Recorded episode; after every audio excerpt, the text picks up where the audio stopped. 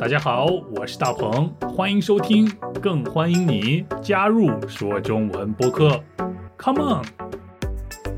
大家好，我是大鹏，今天我们要来学习的表达是噔噔了噔噔，百年之后，你想活到一百岁吗？我当然想了，能活到两百岁那就更好了。啊，百年就是一百年的时间。你可以想象得到一百年以后会发生什么事情吗？嗯，反正我是猜不到了。但是我可以确定的一件事情是，一百年以后，大概我就不在这个世界上了。也就是说，我敢肯定，一百年以后我就会死去，我就会离开这个世界。听起来有点悲伤。不过现在的医疗技术发展的很快，说不定我能活到一百多岁呢。我们还是有机会的嘛。好，那我们再说回“百年之后”这个表达。百年之后是一个很久很久以前的表达，不过我们现在还在使用它。它的意思是什么呢？其实太简单了，我们刚才已经说过了。百年之后就是死去以后、去世以后。离开这个世界以后的意思了，那为什么我们不直接说，嗯，死以后，或者是去世以后，嗯，不这样说呢？啊，为什么要用百年之后这个表达呢？是因为中国人觉得“死”这个词很不吉利，不愿意说这个字，特别是在形容现在还活着的人的时候，就更不愿意用这个字了。因为我们都不愿意死嘛，这很好理解了。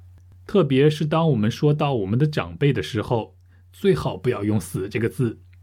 比如，嗯，啊，虽然我的爷爷已经去世了，但是如果他还活着的话，我就不能跟我的爷爷说：“爷爷，等你死后，我会好好学习的。”嗯，不要，不要，不要这样说。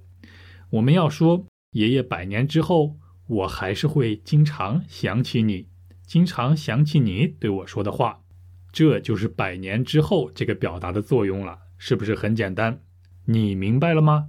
那就来听今天的对话吧，看看到底应该怎么用“百年之后”这个表达。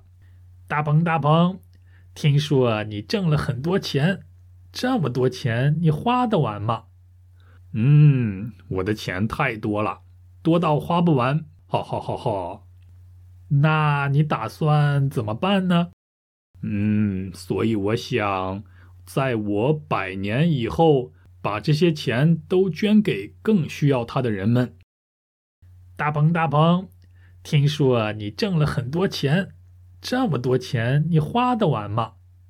嗯，我的钱太多了，多到花不完。好好好好，那你打算怎么办呢？嗯，所以我想，在我百年以后，把这些钱都捐给更需要它的人们。嗯，好。如果我有花不完的钱的话，那就好了。嘿嘿，啊，那我真的应该把这些钱给更需要的人。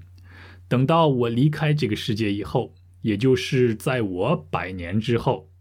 呃，我有一个好朋友，他的爸爸是一家很大很大的公司的老板，不过最近身体不太好啊，所以我的朋友也很担心。